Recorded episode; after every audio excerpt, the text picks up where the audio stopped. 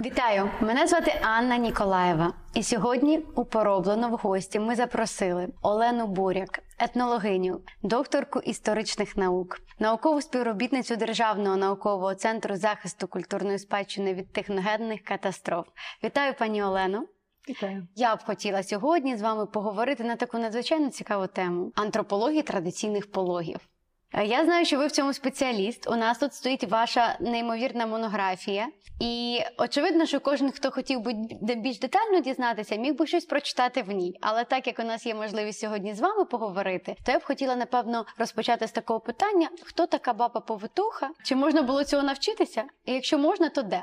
Ви знаєте, я як науковиця почну з джерел. Е, Бо де можна було взяти всі ці відомості, про які я сьогодні буду говорити? Бо це ж насправді традиція, яка ну фактично відійшла. Хоча останні такі, ну умовно їх називемо домашні пологи, я ще фіксувала в високогір'ї, так в горах Карпат на Закарпатті, там, де не було можливості довести породіллю до пологового будинку, то знаходилася жінка, бабця, яка приймала пологи. Є такі у мене свідчення теж 90-х років, середини 90-х років на Рівненщині. От, але звісно, традиція ця цей інститут. Повитухи баби відійшов в минуле, бо у нас вже трошки інша реальність. Тому е, зібрати ці е, свідчення можна було в полі. І мені, я мушу сказати, трошки повезло. Хоча, коли я тільки почала це вивчати, а це були ну, кінець 90-х років, очевидно, то я дуже заздрила своїй колезі Наталі Костівні Гаврилюк, якій вдалося вживу опитувати повитух. Вона їх застала, вони ще були живі. І тут в цій книжці є фотографія, яку мені дала Наталі Костівна. Я її е, використала.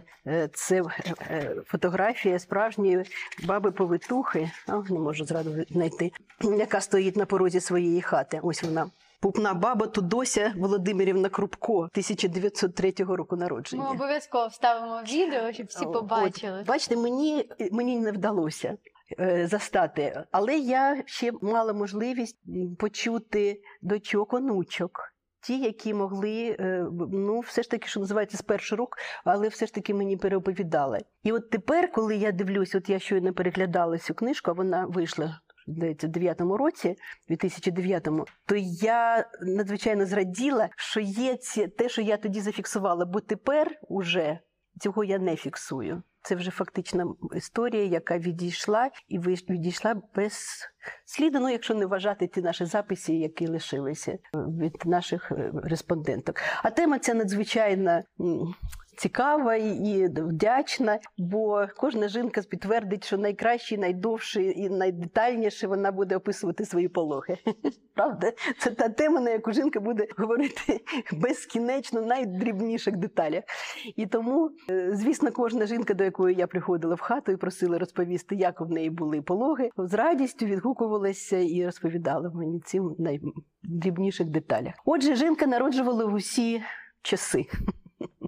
Це те, що відбувалося давно за палеоліту і, хоч тепер. І хтось мав бути поруч з нею. Звісно, будуть розповідати про те, що в полі, на лузі, десь по дорозі е, знайшлося. Нічого не було, і Да, не такі нікого не було, знайшлося, але мав хто хтось бути поруч. І в селі. Простої селянському побуті це була жінка, своя місцева жінка старшого віку, обов'язково баба. Вона не даремно баба повитуха. Вона мала бути бабою. Це була жінка поза фертильного віку, та яка не мала регул, яка не могла народжувати дітей.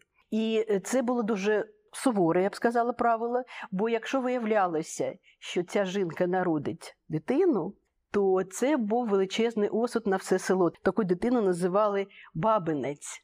Над ним глузували все його життя. Баба не мала цього. Це правило для неї було непорушне. Звідки вони вчилися? Я задавала це, ставила це питання. І ви знаєте, найчастіше я отримувала відповідь від Бога. Ці знання приходили до неї від Бога. І інколи так справді здається, коли е, читаєш про ті ситуації, в яких вони опинялися, да, без спеціальної підготовки, як ми тепер сказали, так от, але вони із цих ситуацій виходили. Є у мене свідчення е, жіночки, в якої мама була повитухою. Я її записала в селі Ха- Халеп'я, це до речі, була переселенка з Чорнобильської зони. Вона свідчила, що її мама за своє, так би мовити, ремесло. за час свого ремесла, прийняла в селі більше ста дітей і жодного не втратили. Жодного. І от якщо ми візьмемо, а я читала цю літературу м, 20-х років, е, коли вже приходила медицина, і коли треба було ну вже завести, так би мовити, цю цивілізовану медицину в село, і почали вивчати це питання, то почали нарікати на повитух, на те, що вони втрачають дітей, на те, що це дикунство, це так не можна, це вже інші є методи. То я вам скажу, що цьому треба вірити, але ділити навпіл, як мінімум. Бо вони досліджували ті випадки, коли е, справді могла статися трагедія, але трагедія у лікарів теж. Стається. А ті звичайні повсякденні от такі от народини, да, на них ніхто не звертав уваги. Народилися, сповили, відгуляли родини хрестини, все.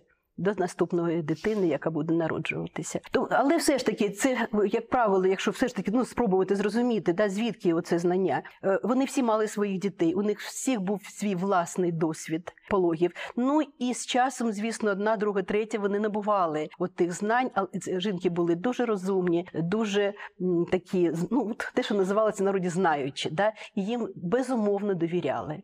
Безумовно. Тобто не могла бути бабою жінка, у якої своїх дітей не було, або яка сама не Ну, народжувала. Як правило, ні. Ну можливо, десь такі бу- бу- були виключення, але ні, як правило, свої діти були вдови. Вони могли бути вже навіть і вдовами, хоча були і діди теж. І вони е, от, от це так от практикували. А що входило в обов'язки повитухи? Ви знаєте, якщо коротко казати, от дуже коротко, от однієї фрази зав'язати пупа.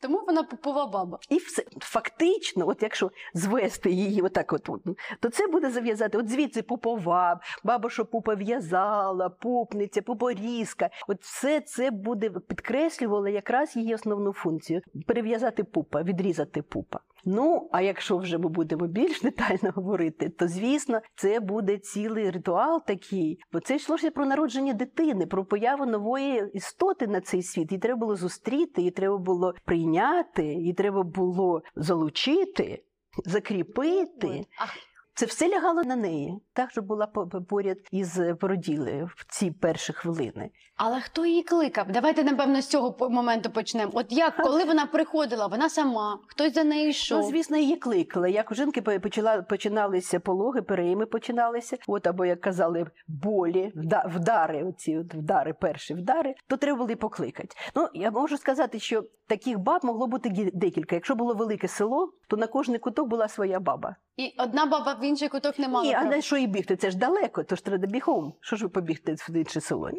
От тут поруч вона буде, якщо велике село. Якщо не таке, могла бути одна, могла бути дві. Тобто вона не обов'язково була одна. Кликали хто? Хто був під рукою, або чоловік, або свекруха, або навіть дітей, якщо були дорослі діти, скільки таких оповідей прибігали: ой, бігом, там мама плаче, там та дитина не розуміє. Мама сказала, щоб бігом прийшли. Баба розуміла, чого її кличуть. З чим вона йшла, як вона йшла? Ну, е, якщо було, був час, вона обов'язково переодягалася все чисте. Це буде чиста сорочка, обов'язково фартушок. Обов'язково фартух мав бути. Це її приналежить, її знак, це її атрибут повитухи. Далі що буде? Ви знаєте, дуже багато. Я, я спеціально це випитувала. Могло бути трави, яких вона далі буде купати. Це має бути хлібчик або хоча б крайчик хлібчика. Це ніж. Або ножиць, яким вона буде перерізати, бо вона тримала спеціальний ніж. кажуть, що найкраще було той ніж, який святили на Пасху або яким різали Пасху. Це могли бути прядиво чи якісь нитки, якими вона буде знову таки перев'язувати поповину. Навіть є такі у гуцулів, що кориці вона з собою брала, в якому вона буде купати дитинку. В неї все було готово. Якщо була можливість, от а якщо ні, то бігла. Є така пісня, що ой рано поранесенька біжить е, Петро по бабусеньку, а бабусенька готовусенька в одному е, чоботі і без пояса, в правій руці простень несе, а в лівій з повивичок. От вам її екіпірування, так би мовити.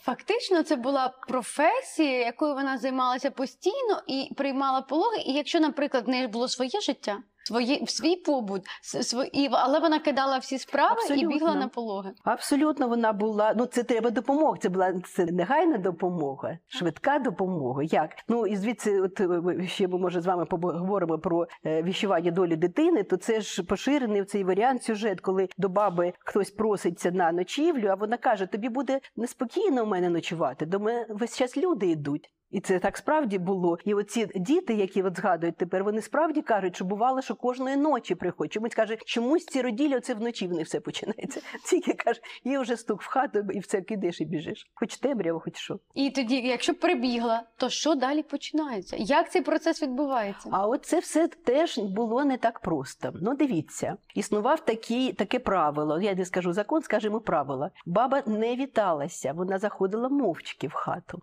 І поки вона не виголосить молитву, поки вона не покропить в хаті там свяченою водою, вона тримала тишу, і ніхто ні- ні- цю тишу не порушував. Вона могла вітатися, наприклад, Христос Воскрес, хоча ніякої Пасхи не було. Це був такий от теж от момент да, такого риту- ритуалу.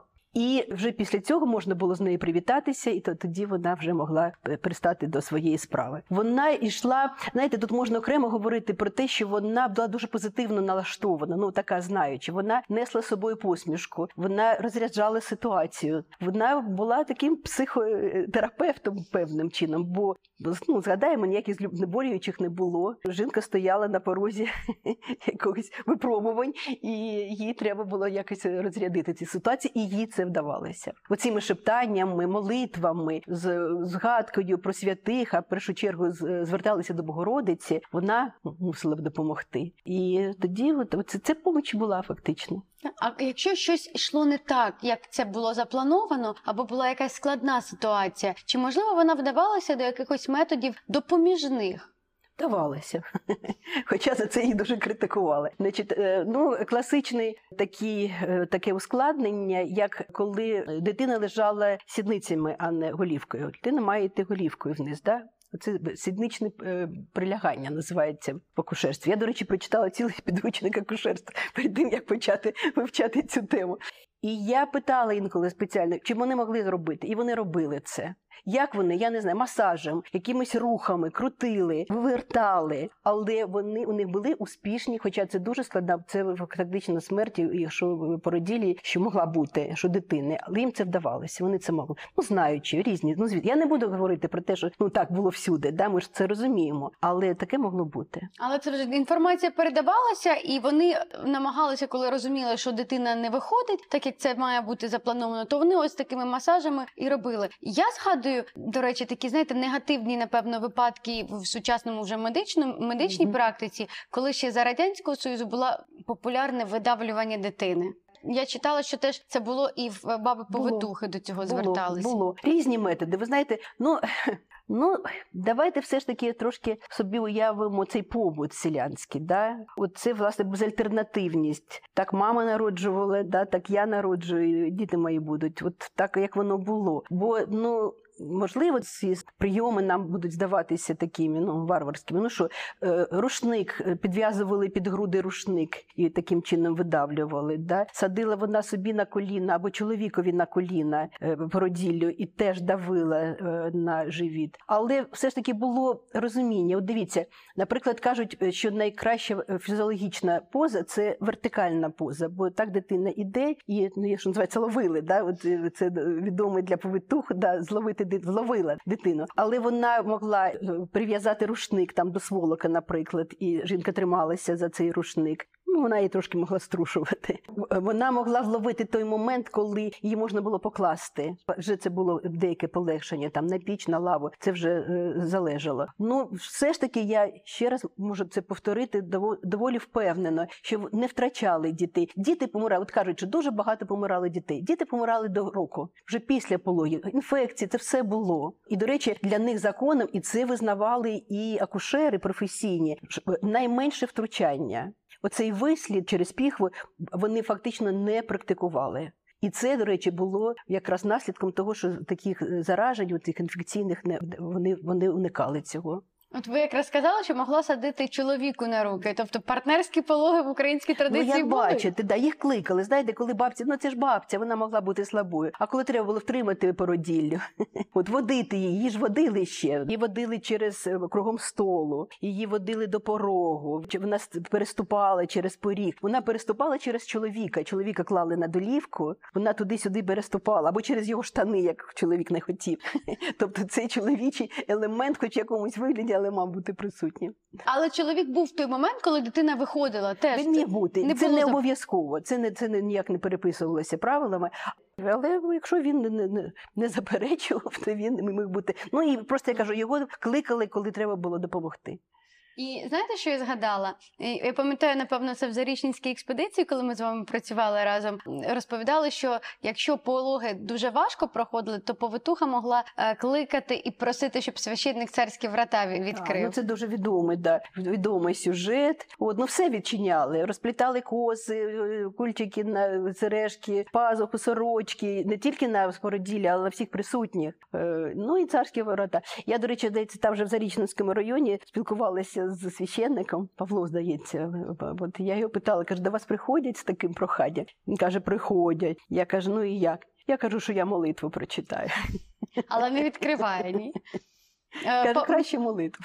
Ми Павлу Дубинцю вітання передаємо. Він е, є активним Фейсбук-користувачем. І якраз для краєзнавства та для історії Зарічненщини він дуже багато всього ну, робить. я знаю про це. Да, я його згадувала в цій книжці.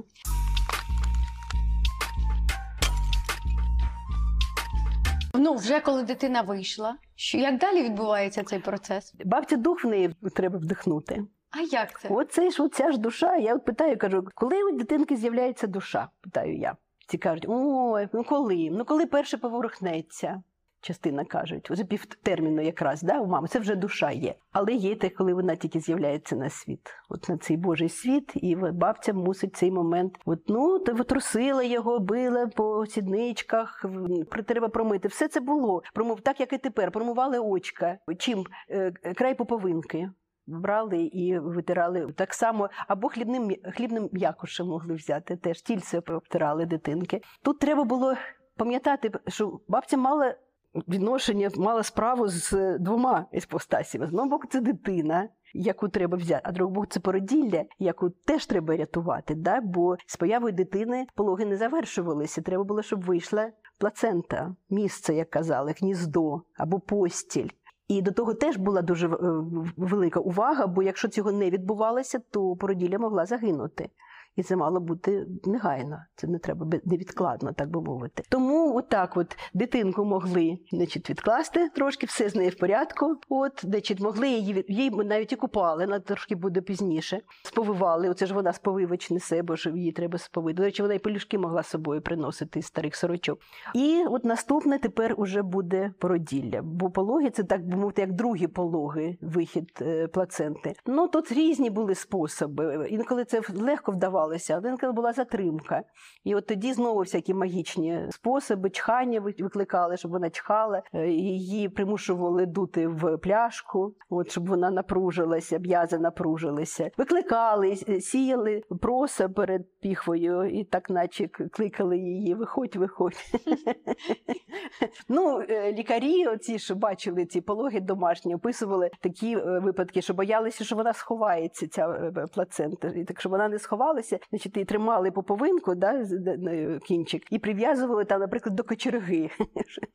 От, ну, що було під рукою. Ну, це теж був дуже відповідальний цей етап, бо дитинка, це фа- фактично теж в чому була дитинка всі ці 9 місяців. Да? Це її годували, вона дихала через це, це зусток крові, що теж було дуже ну, відповідально да, з цим мати справу. Тоді, коли повитуха вже брала плаценту, вже вона виходила. То їй годилося спеціально провести певний обряд і заховати. А заховати означало закопати плаценту. Тобто дитина залишалася на цьому світі, а плацента йшла Так. під землю. І, а де, де заховували? Ой, тут теж дуже цікаво. Ви знаєте, до речі, от я ще 10 років тому я ще записувала, що робили з плацентою, як. А от тепер мені фактично не вдається. Ну дуже рідко, коли, коли починають згадувати. Бо тут е, ще дивіться, плацента це ж і канатик поповий, да? то інколи її і поповинкою називали. І от цей вираз, який ви точно чули, що тут мій пуп закопаний. То це якраз йдеться про плаценту, фактично. І от у мене є такий чудовий запис, коли е, цю плаценту клали в горщик і закопували в хаті. Долів, долів, долівку закопував. Ну, це було просто, долівка ж була. Я кажу: а скільки ж дітей у вас було у мами? Каже, ну дев'ятеро. Я кажу, що і всі дев'ять е, так от горщиків от там будуть в хаті. Так, каже, да. Але каже, як хату е, валили, каже, ох, було тих горшків витягати з землі. От. Тобто це, це вже ну, правдива історія. Да? Там, де пуп закопаний, каже, тягне, тут моя батьківщина, тут мій пуп закопаний. Перед тим, як закопати, бабця ця могла промити її, могла посипати зернинку, покласти шматочок дзеркала, покласти цвяшок якийсь, щоб що хлопчик щоб був майстром, якщо ді... ниточку, щоб вона пряла. Тобто, це була своєрідна така прогноз, прогнозування майбутнього е, ну, ремесла, можливо, цієї дитини. А як цікаво, а як ми вже почали за віщування, якесь таке прогнозування говорити, то лише таким методом через плаценту його прогнозували, чи можливо якось ще на могла б- кожному кроці. На кожному кроці. Ну, починаючи з того, ну це хрестоматійний приклад, що врізали поповинку, підкладали дівчинці на гребені, е, хлопчику на сокирі, а потім уже книжку підкладали, хоч дівчині, хоч хлопчику. Щоб Щоб розумний такий був. От на книжці грізали. Так що от тут уже буде. Да? Що кидали, е, в- коли купали вперше? Перше теж відповідальний дуже етап купання дитинки. Її, до речі, відразу купали. От ця ж бабка в цей же ж день, як тільки вже вона була більш-менш вільною, вона вже е, могла її поку- покупати. Тому теж могли е, залежно там квіти, любисточок, дівчинці покласти, щоб любили її. Я всім своїм онукам клала. Любисток купали. Так що е, все, все, все, все п- п- простежувалося, бо це було, треба було закладалося якийсь наступний, їх наступне життя прогнозувалося і, і забезпечувалося якимось чином. Наскільки я зрозуміла, то вважається, що фактично доля от в цей закладалася в цей період. Абсолютно. Абсолютно. Знаєте, теж співають, що до баби Бевитухи звертається, що долі не дала мені. Доля не дала, бабуля мала якось. Хоча, знаєте, насправді вона тут така є особливість, і багато дуже свідчень про те, що вона могла прогнозувати. Вона знала якісь речі, про які ми не знали. Знаєте, я кажу, «Тут щось є. От мені всі бабці кажуть. Ну ви ж розумієте, щось воно є, от щось воно було. Бо, наприклад, як мені кажуть, що ця бабця, Шинка мені розповідала з свого власного життя. Вона їй сказала, що в неї буде е, близнята, що вона народить близнят. Вона ще не знала, що вона вагітна. І каже, виявилося за кілька тижнів, що я вагітна, я народила близнюків. І вона мене питає, звідки вона це знала? Я кажу, я тут я не знаю. Тобто, оце таке, що зараз дуже популярно, коли по формі живота Вона це вгадують стать. могла. Вона Тобто це це- абсолютно могла. це традиція Знаючи, да, да, вона це, це все могла. Але от тут така особливість. Прочитуючи, так би мовити, долю дитини, вона, вона її не сповіщала. Вона про неї вона не, не розказала. Вона могла в якихось сусідці могла сказати. А ви знаєте, що я от таке побачила, я таке від от знаю. Ну і звісно, в народі будуть казати про те, що це все справдилося, всі її відчування. Тобто всі, отак як один повторюють, от та сказала, і Да, так воно і було. Але це вона лише погано не говорила, якщо побачила, чи взагалі нічого не говорила? знаєте, от е, щодо віщування, то, як правило, все ж таки це були негативні сценарії.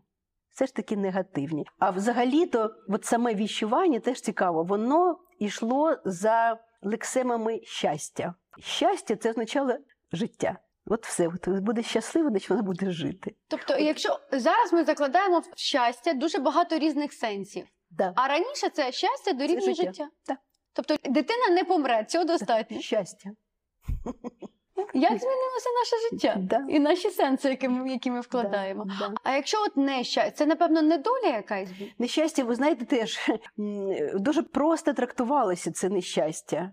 Оцей перелік був дуже простим: це або повішення, або потоплення, або під час пожежі загибель. Тобто якась раптова От нагла. раптова нагла смерть. Ну і тут я все ж таки згадаю про цей сюжет. Він універсальний. Він навіть є в казковому цьому індексі казок про те, що баба повитуха бачить долю дитини в той момент, як вона заходить до хати до породіллі. І тут є такі, вони як вони дуже схожі один на. У мене таких розповідей біля ста, можливо. Я спочатку їх писала окремо на полісі, а потім обережно почала питати, виявилося, що всюди є. Навіть на Закарпатті я записала таку ж оповідь. Значить, оповідь така з різними варіантами, але канва така: до баби повитухи додому проситься гість. Це може бути старий дід, солдат, гарче, той, що горшки продає, е, навіть коваль є один раз. Тобто чужа людина, подорожня, яка просить в неї переночувати. Вона каже: тобі не буде спокою у мене. У мене весь час е, будуть люди. Ну нічого, я переночую. І от коли справді хтось е, стукає до хати, кличе її, він їй каже: ти як будеш заходити в хату, то ти подивись у вікно. А потім розкажеш мені, що ти там побачиш. І от значить, біжить до породілі, зазирає вікно. Далі що вона бачить? Вона може побачити або мотузку, яка теліпається, або діжку з водою, або якесь полум'я, або стіл накритий. Люди сидять, пісні співають, якийсь банкет, як кажуть, справляють. Да? І от вона повертається додому, і він її питає, що ти бачила? Він каже: Я бачила мотузку, о, то повіситься, а стіл, о, це буде велика людина. От на Черкащині дуже поширений переказ про те, що баба повитуха, що приймала Тараса Шевченка маленького, то вона побачила столи накриті, багато людей. І вона сказала, це буде велика людина. Пророкувала бабця Тараса Шевченка. Я записала подібне про Максима Рильського.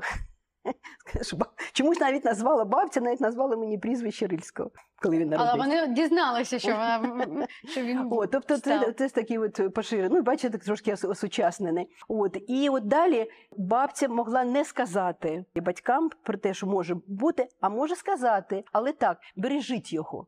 От вона їх попереджає. Але далі подовження буде таке, що якщо це доля, якщо вона написана, її не можна ніяк ні захистити, ні перекрити. Що написано, то те і буде. І от сюжет про те, що весілля, боялися, що він в криниці втопиться, зав'язували криницю, але він нахилився і захлебнувся і, і помер. І все одно. Тобто Це доля, доля а де можна. написана, кажуть, та доля? На небесах, очевидно, тут же ж таке, тут різні всі. Є те, що янголи сидять під вікном і називають, що буде цій дитині. Є варіант на нашому законодавстві, він дуже поширений, всі всякі різноманітні. 12 судей сидять під вікном, і на кожній перейми один із 12 називає, що цій дитині буде. І коли е, в той момент, як дитина значить, е, з'являється, буде те, що- на той час припаде, хто що А, скаже. тобто тут ще варіант, так? На які перейми попадати? 12. І ну, якщо ми вже е, з вами проговорили про такі віщування, то напевно хочеться далі продовжити цей процес. Чим він завершувався? Як з- нею прощалися? Що їй давали? Не давали? Бабцею не прощалися. Вона тепер лишалася бабцею. Оце бабка буде, а це буде її онучок. Вона буде все життя з ним поруч. По-перше, вона ще буде приходити кілька днів, вона буде годувати, купати, допомагати. Бабця, вона бабця. Вона буде на родинах, вона буде на хрестинах, вона буде на весіллі. Її першою запросять, вона буде сидіти на покуті. Її будуть дарувати так само, як і всіх. До неї прийдуть на свято, на Різдво, принесуть пироги. До речі, цим відрізняється кардинально наша традиція від російської традиції. Там про неї забували, на тому її функції завершувалися. У нас її будуть вести до кінця. І коли вона поховає всі тих, хто е, кого вона прийняла, її онучки, вони прийдуть до її домовини, вони принесуть їй хустку, їй додатково покладуть фартушка, їй покладуть нитки, їй покладуть лозинку, якою вона буде відганяти дітей, яких вона вони будуть всі до неї чіплятися на тому світі А, то щоб вона від них що вона відбивалась? Відганяла, відганяла її. Це номер один. Ви що? Це дуже важлива персона. Мені здається, по тому, що ви розповіли, у нас складається зараз враження, що це vip персона усього села. Ви знаєте, от дивіться, тут іще один дуже от, феномен, я інакше його не можу назвати. Дивіться, бабки відійшли. Ну немає вже все. Є акушерка, пологовий будинок, ФАП, все. А є бабка все одно на родинах, на хрестинах, яка називається просто названа бабка. І вона теж буде бабка старшого віку, чужа, не своя, не, не, рідна бабка, а просто чужа, яку просили в баби. У нас не може цієї лаку не з'явитися, у цього порожнього місця бути не може. Її запрошували, і вона готувала кашу на хрестини. Вона знову таки виконувала ці всі функції, про які я вам назвала, приймала на себе, бо в неї була потреба. От вона не могла просто от, відійти безслідно. Тобто, оця каша на хрестини, яку- вона готувала, то це оця саме бабина каша. Бабина каша, да, оце бабина. Ну е, єдине, що я е, хочу сказати, що це поліська все ж таки традиція. Там трошки вже буде інакше, але тут вона була дуже яскравою. Бабця готувала кашу пшеничну, пшена вона її варила, додавала туди яйця, е, могла бути меду, обов'язково в новому горщику, або могла бути в надщербленому горщику. Теж залежало. Обов'язково з вершечком вона мала піднятися, рости. Каша мала бути густою, не рідкою, густою кашу стояла. Вона її завертала в рушничок теплою, бо, ну не гарячою, теплою. Вона вже несла до е, породілів, до на хрестини. Могло бути на родини, могло бути дві каші і на родини, і на хрестини. Це дуже важливий такий атрибут. Приносили його, ставили на печі, і потім в якийсь момент його її ставили на стіл. От ну і тут починалося ціле дійство, бо за кашею дарували. Кидали гроші на неї, або стелили хусточку, або рушничок, кидали гроші, або якісь подарунки. І за правилом далі треба було розбити цей горщик з цією кашею. І це мав зробити кум, хрещений батько. Да? Але за правилами той, хто більше грошей дасть, тому не давалося це право. Відповідно, над ним знущалися, е, кидали гроші, аж поки він не переб'є це все. І тоді, значить, об стіл, об стілець, об лаву треба було розбити горщик, але так, щоб каша лишалася цілою, щоб вона не розпалася на шматочки. І далі в ці черепочки від цього горщика кашу або накладали, їли з цих черепочків, або розбирали руками, розбирали цю кашу. Могли брати собі фартушок класти і забирати додому, годувати дітей, або їли тут. Черепочки збирали, кидали їх е, до порога, кидали їх на город, щоб в'язалися огірки, е, гарбузи, Е, клали чоловікам на голову, щоб діти і жінкам так само, щоб діти народжувалися. Це такий дуже потужний е, такий символ от, фертильності, родючості, який від цієї бабиної каші він, він поширювався. Да? Як я тут в книжці написала, що це була та чудесна каша. Пам'ятаєте, казка була, коли варили в чудесному горщику, і ця каша розповзалася по всьому е, селі. Да? Отак ця каша, зроблена бабиними руками, отак вона розповзала, розходилася по всьому селі, бо приходила додому і в першу чергу дітей годувала дітей, бо це бабина каша. З того, що ви розповіли, в мене знаєте, за яке склалося враження, що напевно отой матріархат, з яким асоціюють українську традицію, часто подекуди несправедливо, тому що все-таки у нас патріархальне суспільство.